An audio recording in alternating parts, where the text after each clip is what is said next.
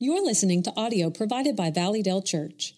To find more resources or to donate to this ministry, please check out valleydale.org. If you were to uh, go out California and get up high into the Sierras, somewhere around 5,000 feet and up, you will see uh, those giant redwoods, the sequoia forests, um, just as thick and tall and impressive as they can possibly be. Those things around the base are somewhere around 35 to 38 feet in diameter, which is just unbelievable. And they stretch up somewhere 250, 300 feet tall, uh, which is an amazing thing. And uh, those things have lived for two to 3,000 years. Every time I think about that, I think about the fact that some of those redwoods were saplings when there was a baby crying in Bethlehem's cradle. And if uh, they are 3,000 years old, and there are some that are 3,000 years old, do you realize those things began to grow about the time David was king of Israel? Now, as amazing as that is, you can go to a museum there that they have, and in the museum, you'll find a cutout. They'll have a cutaway section of one of these massive trees, 2,000 years old. If they're 2,000 years old, I want you to listen to this. They have survived 110 to 120 different fires through the last 2,000 years. And you can tell it. I, I don't know if you, know, you can see this, but up here to the top left uh, of that tree, you see that little band that is right there? It survived a fire right in there. That tells you several of those uh, fires it survived. It got just a portion of this side of the tree. Uh, the interesting thing is this is that those trees have natural insulation. The ins- insulation is this bark that is two feet thick. The bark on those redwoods runs somewhere around two feet thick and insulate that tree. Now, for 2,000 years, 110 to 120 fires, where everything else was wiped out and wiped away, those trees survived. They withstood the fires uh, that are so prominent in California. Now, here's the question when a fire breaks out in your life, what insulates you?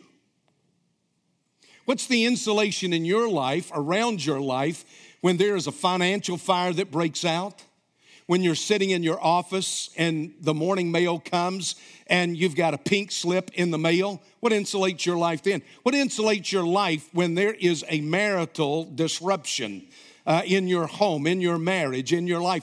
What insulates your life when there is a parental disruption, when there's something that goes wrong with one of the kids? When something goes wrong inside the home, inside the family? What insulates you there? What insulates you in a life that is constantly burning with stress and anxiety and disappointment? What insulates you against the disappointments of life? When you don't get what you want, when you don't get what you have counted on?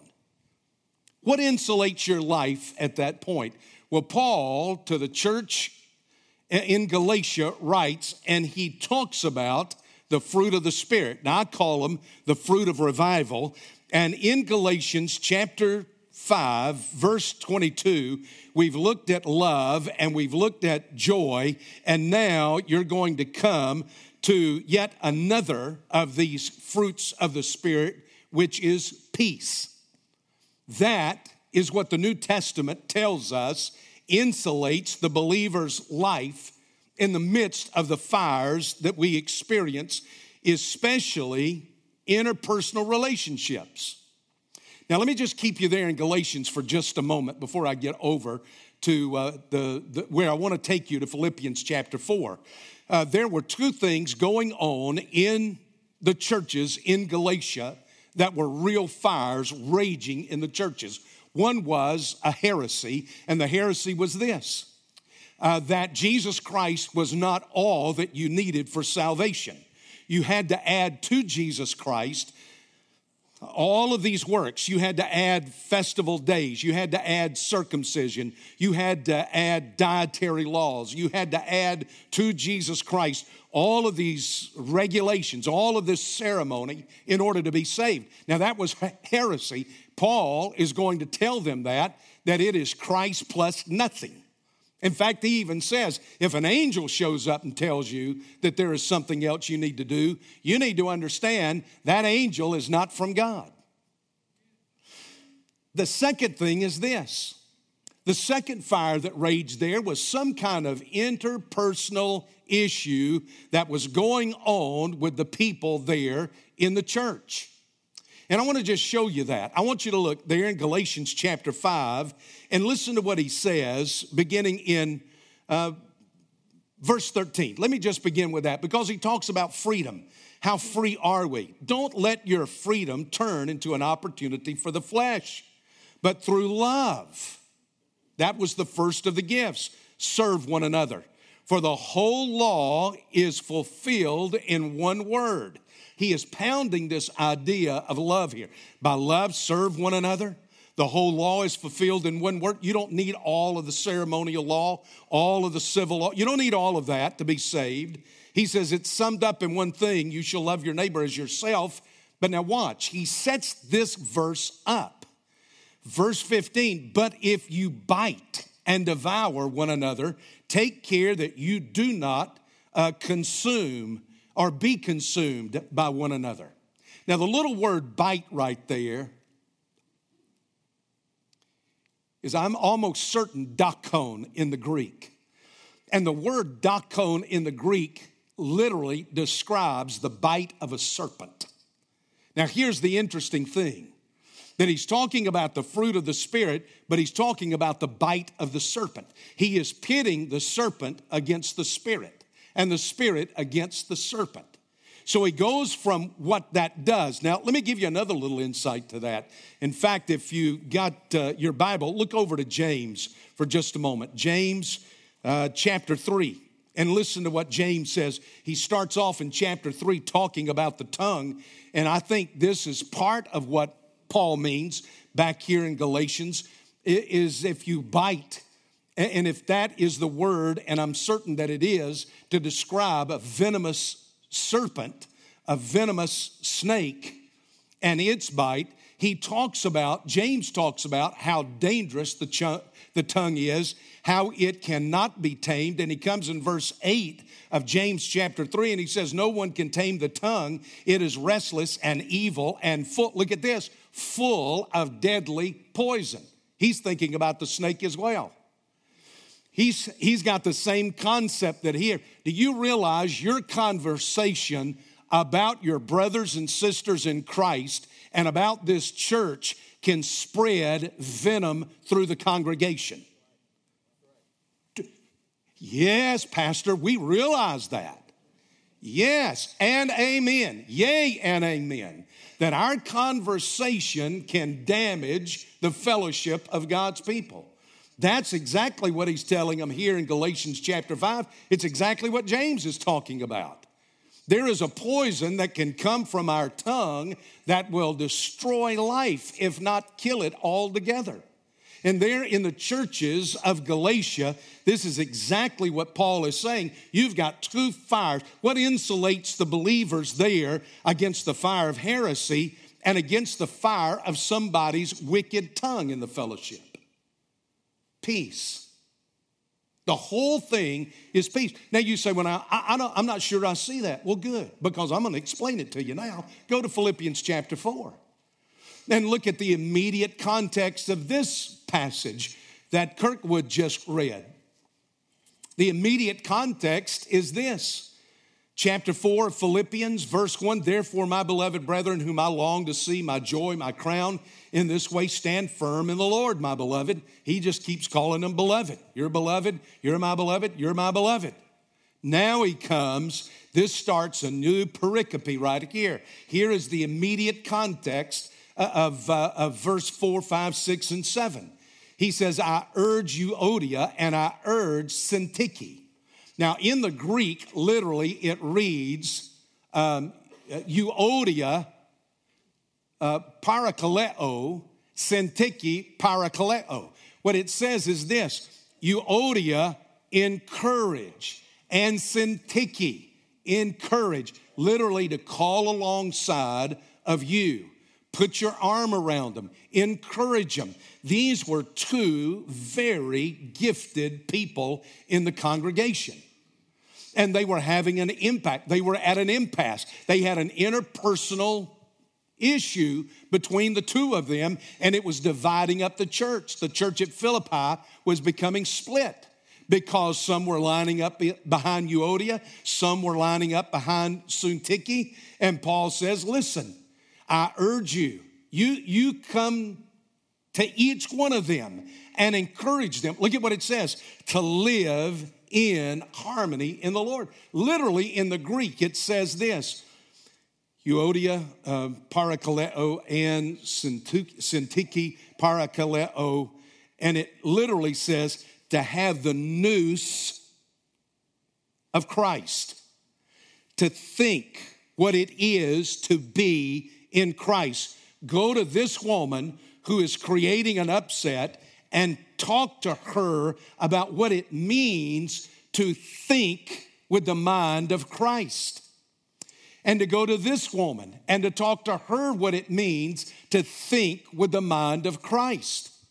And it's translated to live in harmony in the Lord. But literally, it states have them, phrontos is the word here, frontal lobe, phrontos, the word. Have this in your mind, Euodia. What does it mean to think about being in Christ? And the same thing for Syntyche. Now, there is the context of this whole thing right there. There is an upset. Now, I, I, don't know why. I am certain these women, by everything that he says here, because he comes and he calls them true companions, uh, literally, they were leaders in the church. I don't know why it is. Now, I've said this before. This is one of the greatest questions that I've always had. Why is it that the most gifted and talented people are as useless as whatever? You fill in the blank. Are useless because they never display the fruit of the Spirit. They're gifted, they're talented, they're able to do, and yet you have to go and take them out of a position because they never can get along with anybody. They're always unsettled, they're always abrasive. Well, that's what he says to them. Now, watch what he does because now he's going to give three imperatives, three commands to the church. Number one, he's going to come and say in verse four, rejoice in the Lord always. And again, I say rejoice. He says, This is the command that I give you in the midst of a situation that is a raging fire in the church in Philippi, is that you do this. You rejoice in the Lord. No situation is beyond the Lord's control. That should make us rejoice. I visited four of, of six families this past yesterday, and I want to tell you something. I could tell you about each one of these situations that I walked into, each four of these that were that were situations of health issues, and some are not very good. But I can tell you this: I heard testimony, testimony, testimony, testimony of them rejoicing in the Lord regardless of what was going on in them physically. I'm so thankful for our church. I'm so thankful for our congregation. That was not work, that was a pump up of Mac Brunson yesterday to go visit these four families and to hear them rejoice in the midst of physical crisis in their lives. Yes, amen. See? You got a voice in here. And so he says that. Just remember, nothing is too difficult for God in your life. Nothing is too that. so rejoice. And it's as if he says, You missed what I'm telling you. He says it again rejoice. That's an imperative, it's a command. Paul is telling the church to do this. Number two, here's the second command, and it's this in verse five be considerate to all people. Now, the NASB has be gentle. let your gentle spirit. Now, we're going to come to gentleness and the fruit of the Spirit here shortly. Let your gentle spirit be known to all men. Now, let me show you something that's kind of interesting to me that I found to be interesting. In verse 5, he says, Let your gentle spirit be known to all men. And then he comes in verse 6, Let your request be known to God. Let all men know how gentle you are, how considerate you are, and let God know what all your requests are. What a way to live. So he comes, and that's the whole concept of the word right there is considerateness. Be considerate to one another. Be gentle with one another. Give way to each other. Uh, let the other, what, what, does Paul say? I think it's in, in Romans. Give preference to your brother. Give honor to your brother. Be considerate. Think of him, think of her, think of them first. And let that be known about you. That when you die, that that's the way you live. We, we've talked in the last couple of days about um, some folks, um, you know, having been with family, we talked about some folks that when they died, all you could say is they were not very considerate. And their lack of consideration for others has left turmoil. They can't come back and do anything about it now. Uh, they can't come back and set it right. They can't come back and make up for the contentiousness that they had before they died. Don't die in contentiousness die in consideration of other people so that everybody can honestly stand up in your funeral and say they thought of everybody else but themselves. That's what he's saying right here. He comes and he says, Listen, let your gentle spirit, and the reason is the Lord is near. God hears every word you speak and every thought you think. That ought to terrify us. The Lord is near. That's either an encouragement or that is a scary, very scary thought. Now, let me give you the third imperative that he comes to. Look at this in verse 6 be anxious for nothing. Now, he's given three commands right here. Number one, rejoice in the Lord always. Number two, be considerate and let all men know of your consideration, remembering that the Lord is near. And number three, be anxious for nothing. Be stressed out about nothing. Uh, don't, don't let the anxieties of life consume you. I, I really was, I graduated uh, Furman University in 80 and then went on to Southwestern and graduated from Southwestern in 85, I think it was, and, uh, you know, with a master's and, and uh, went out to pastor my first church. And right through the 80s, do you remember what was coming about through the 80s? The yuppies young urban everything was about the yuppies. How they dressed how they socialized how they went to work what they did all these you know who the yuppies were? The yuppies were the kids of the hippies. So all of the generation that sat, sat in against the establishment had children now who are going off and they're running the establishment. The young urban professionals well, do you know what they came to by the end of the 1980s? The duppies, the depressed urban professionals. Because just like their parents who found that reacting negatively toward authority never found satisfaction, that now they're embracing all of this, you know, embracing the man, embracing, you know, the economy, all of that, that it leaves you as empty as well. And so they were as depressed and discouraged and unhappy as they could possibly as they could possibly be. So all the things of life that we think hasn't hasn't this just added joy to your life? Huh? Hasn't this become the, the sheer joy of life right here? I can take my blood pressure with it. I guarantee it's at the roof right now. Um, you, you can do, I can take your sugar with this thing. You can find out what your money is doing. Let me tell you what it's doing nothing. It's, it's gone. By the way, if you hadn't looked lately, it's gone. You know, I can check all kind of stuff. I can keep up with news. Isn't that a great blessing in life that I can keep up with the news everywhere? Hasn't this brought just pure joy to life?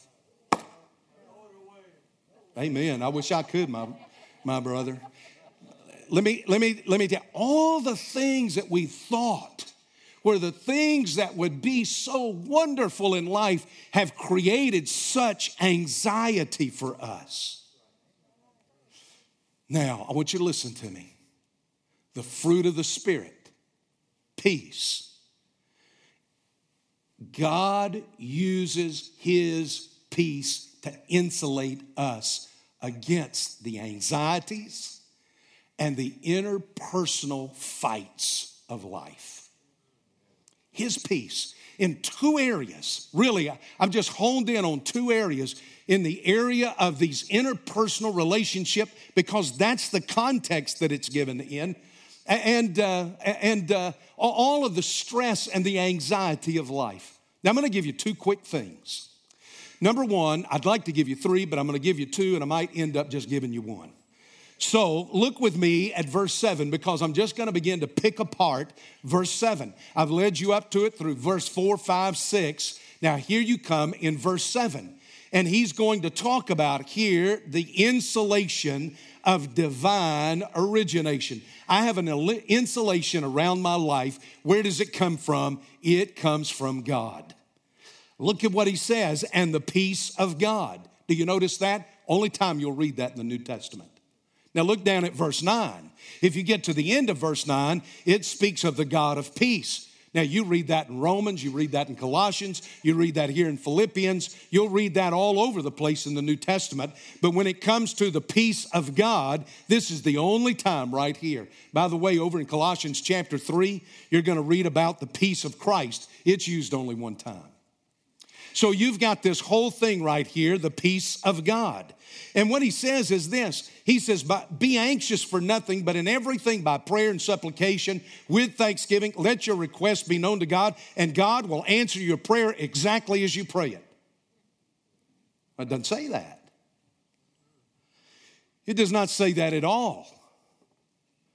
When you read this and it says, You, you do not be anxious, but in everything by prayer and supplication with thanks, you make your request known to God. It doesn't say God will answer your prayer exactly as you pray it.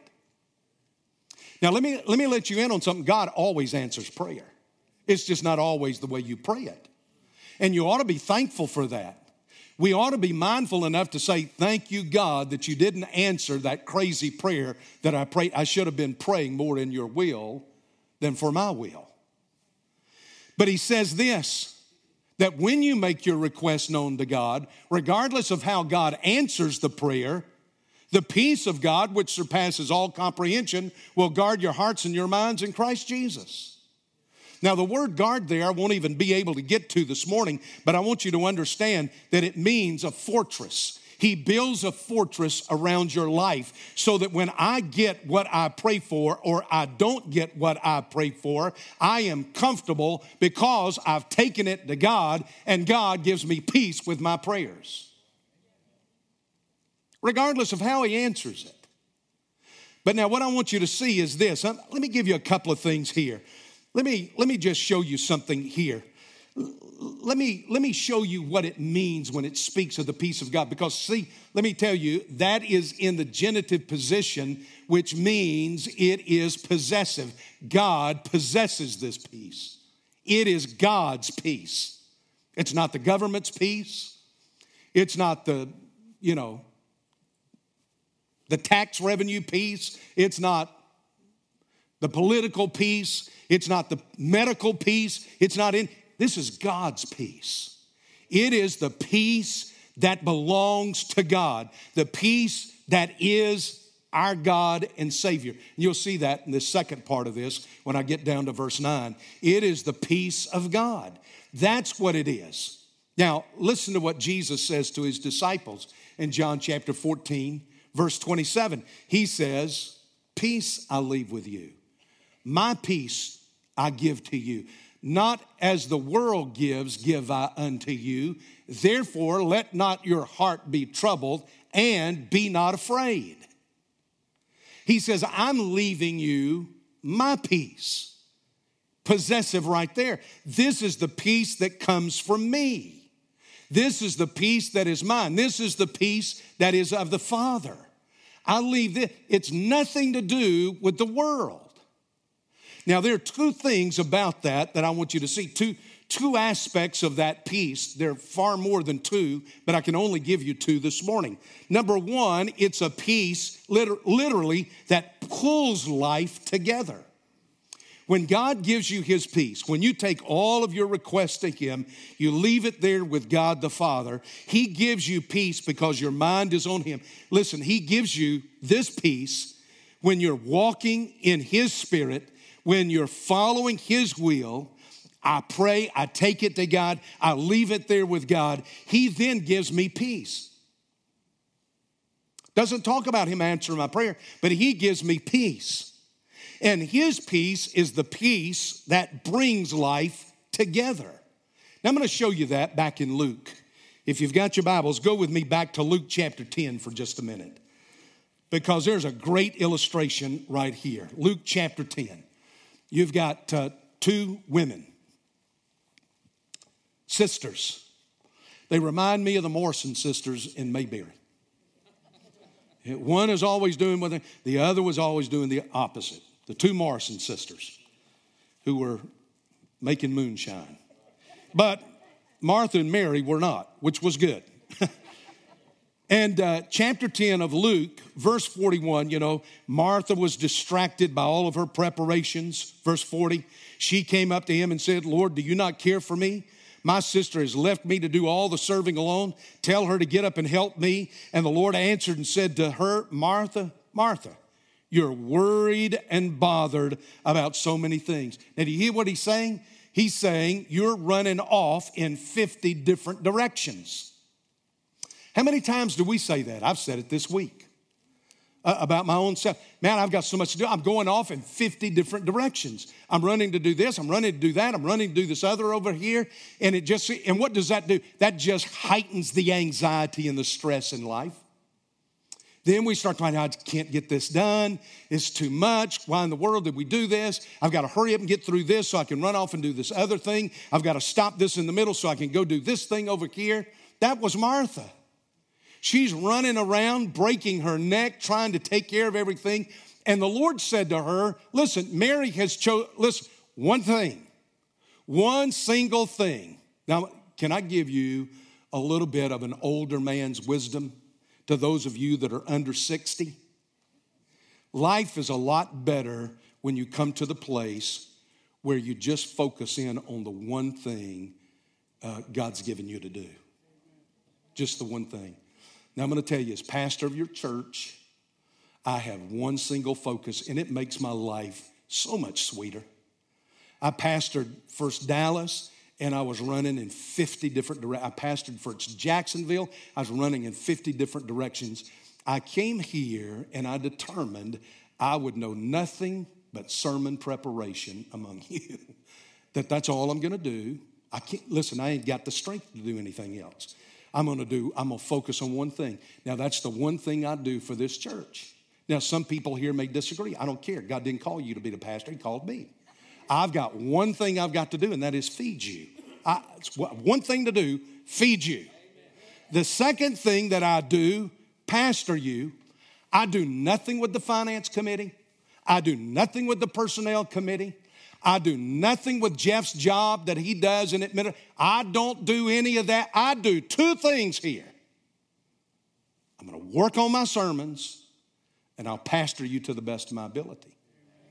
And the rest of it, I can't worry with it. You don't hear, you don't hear the youth minister here running around. The pastor's in my office every day asking, Are you doing this? Are you doing that? Are you doing that? Because Mac Brunson's not going to do that. Hire competent people, leave them alone to do their work. So, what were we talking about? do one thing. Chuck, is that true? How many times I come to your door and bang it? You got to tell me now, Chuck, what you going to be doing today? I got to know. You got to report it to me. I don't do it. I just don't do it. He does well on his own. One thing Mary is doing one thing. She's focusing on. And let me tell you something. You say, well, how will I know God's peace in that? Well, I'll come to it in a minute. I'll, I'll give it to you in a minute. So just see this. He says, be anxious for nothing, but in everything by prayer, you make your requests known to God, and the peace of God, which surpasses all comprehension, will guard your hearts and your minds in Christ Jesus. There is this whole concept that the peace of God does this it pulls all things together so that you're not running in 50 different directions. Now, let me show you the second thing that it does, and it's this it brings order. I don't know if you've ever figured it out, but our God is a God of order. All through creation, there is order, order, order. Out of the chaos, out of all of that dark, troubled turmoil and chaos, God brings what? Light. And then He separates the land from the waters. And then He begins just methodically and orderly building this planet, building this universe by speaking it into existence. You get over here to 1 Corinthians chapter 14. Paul has got more problems in the Corinthian church than any pastor should ever have to deal with. But he comes in chapter 14 because they've got a disruption in their worship. They've had a disruption of every kind, in every kind of way. But in chapter 14, they've got a disruption in the worship service. You got people popping up, speaking in tongues here, here, here. Somebody trying to give an interpretation, somebody else trying to give. You got chaos in the midst of the congregation. And Paul comes and listen to what he does. He says, God is not a God of confusion. Look at this, but of peace and the last verse of 1 Corinthians chapter 14, verse 40 says this all things must be done properly and in order. There is an order to what we do. When God's peace comes in, it brings order. Now, let me tell you what that will do it will bring tranquility to you. Order brings a tranquility to life. I know what I'm going to do. Now, I'm going to give you a couple of illustrations right here. If you go back to 2 Samuel chapter 11, now, I'm, not, I'm just going to tell you the story. David is in trouble, he's living in sin. But what I want you to see is that, you know, he calls for Uriah to come back. Uh, Bathsheba's pregnant. He calls her husband to come back from the war, specifically Uriah, because he wants Uriah to go home and spend the night with his wife, uh, which Uriah will not do. Utterly righteous man. But when Uriah comes in, David asks him an interesting question. He says this how is the shalom of Joab? Now that's interesting. That just catches your attention because Joab is the he's the George Patton of the old of David's day. He's fighting a big battle. And he says to Uriah, Well, in the middle of this big battle, how is the shalom of my general, the peace of my general? Which will show you this Shalom doesn't mean the absence of conflict around you, it refers to the absence of conflict in you.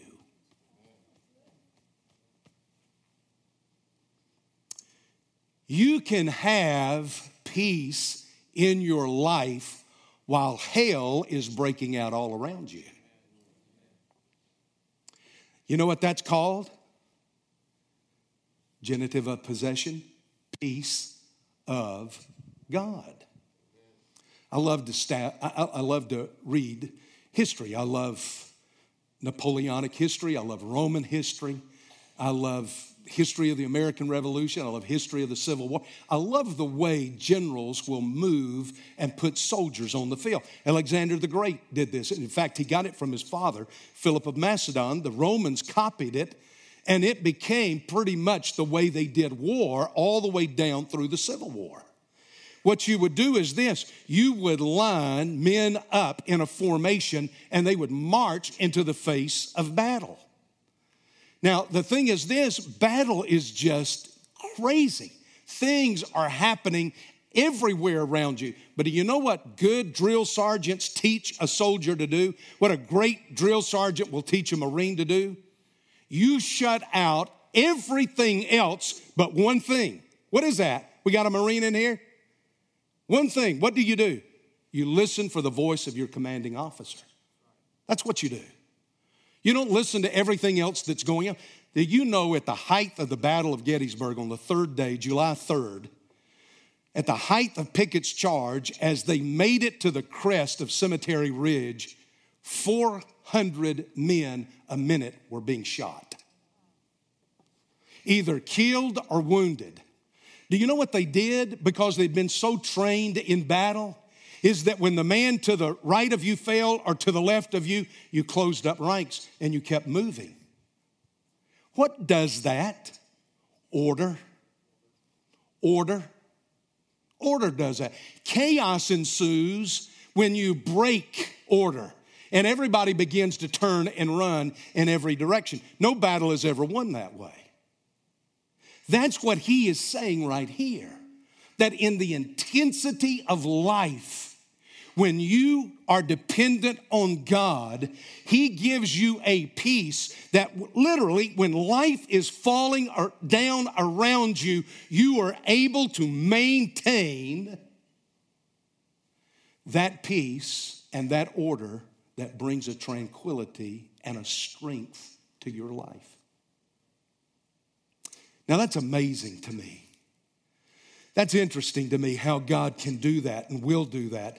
Listen, God, don't forget this, is not the God of confusion. He's the God of peace. Now, let me give you the second thing that Paul speaks of when he speaks of peace. He comes and he speaks of this designation of the kind of God that we worship. Now, look at what he says at the end of verse 9. Or let me just read verse 9 to you.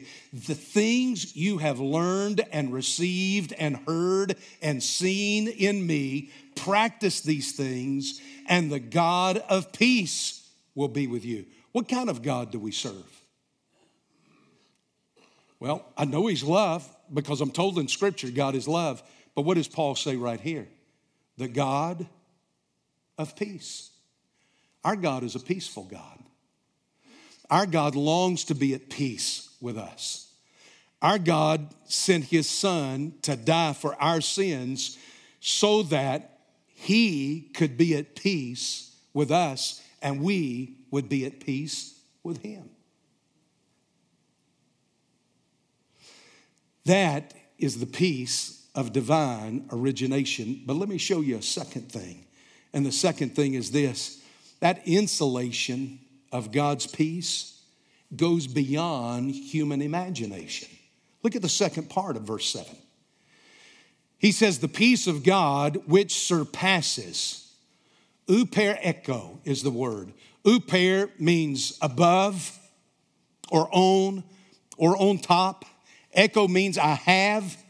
This is this is something that that hold or to hold it holds above something that holds above. There is something that is above, that is held above us, and that is this comprehension of the peace of God.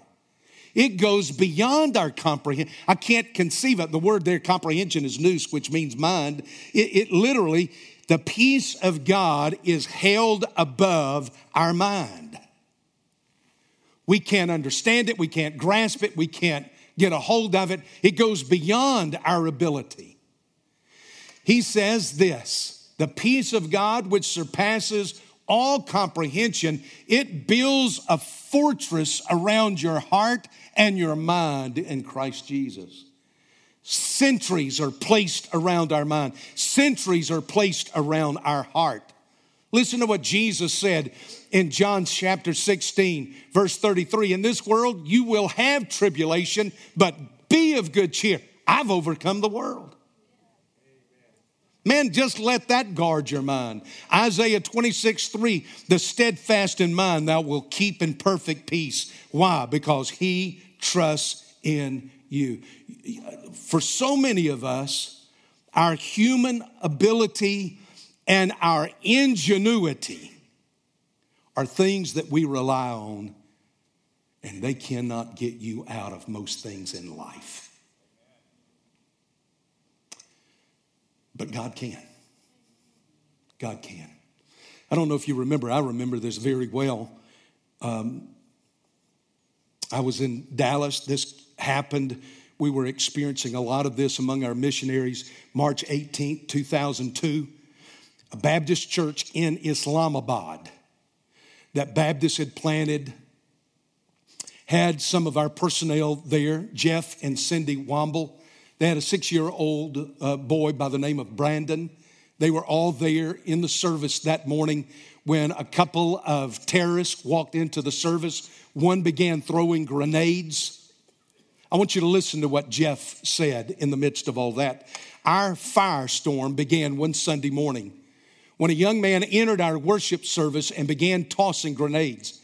As we hit the floor, I covered my wife's head and shoulders with my body, bracing for the blast. Three other explosions occurred, including one just to our right from a suicide bomber. We were immediately evacuated from the country. My son required two brain surgeries, and my wife required six surgeries on her leg. I had a surgery because I had blown eardrums. Uh, but my wife and son had three months of physical therapy after their surgeries. Here's how we had victory in the storm. Immediately, we relied on and experienced God's presence. And he quoted Psalm 46 1 God is our refuge and strength, a very present help in trouble. Now, listen to what he says. Uh, with his presence comes great peace. Now, let me just stop right there. Do you remember what the definition for revival is? I gave you, Dr. Uh, uh, or, or Richard Owen Roberts said, simply the presence of God in the midst of his people.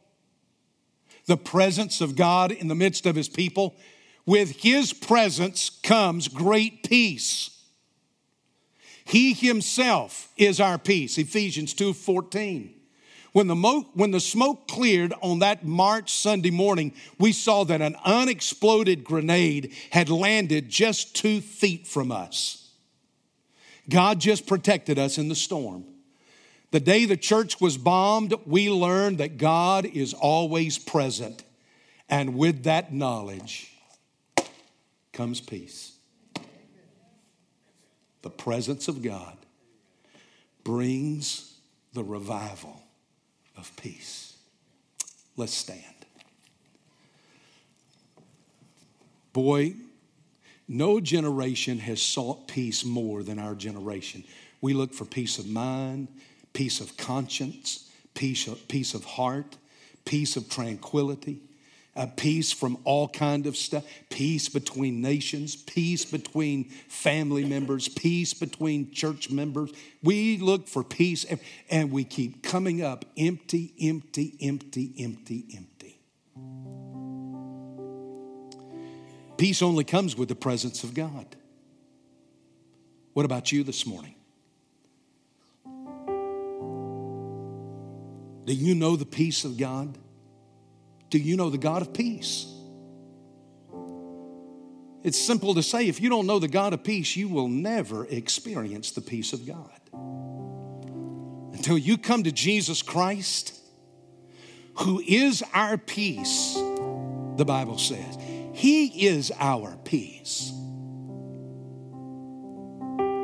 You'll never know peace of heart or peace of mind or peace of conscience.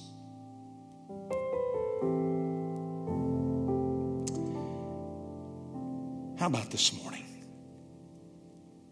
To come and trust Jesus Christ as Lord and Savior. To step out and say, This morning I come to say yes to following Jesus Christ. To come and confess my sins. To ask Him to forgive me. And then to step forward without any shame whatsoever and to say, Today I follow Jesus Christ. I'm going to invite you to do that, to make that decision, to come right now. If you're struggling without peace, you need to ask yourself why. Because He is our insulation, He is our peace. Father, bless the preaching of your word, bless the hearing of your word by your people. Bless our fellowship with peace. Bless our leadership with peace. Bless, Father, all that we do here for your glory with peace. And Father, I pray that everyone who steps foot on the campus of this, your church, they would sense this is what I've longed for a place of peace. For I pray it in Jesus' name. Would you come this morning? Would you just slip out and make that decision for Christ? Thank you for listening to this recording from Valleydale Church. To find more or to connect with us about what you just heard, check us out at valleydale.org.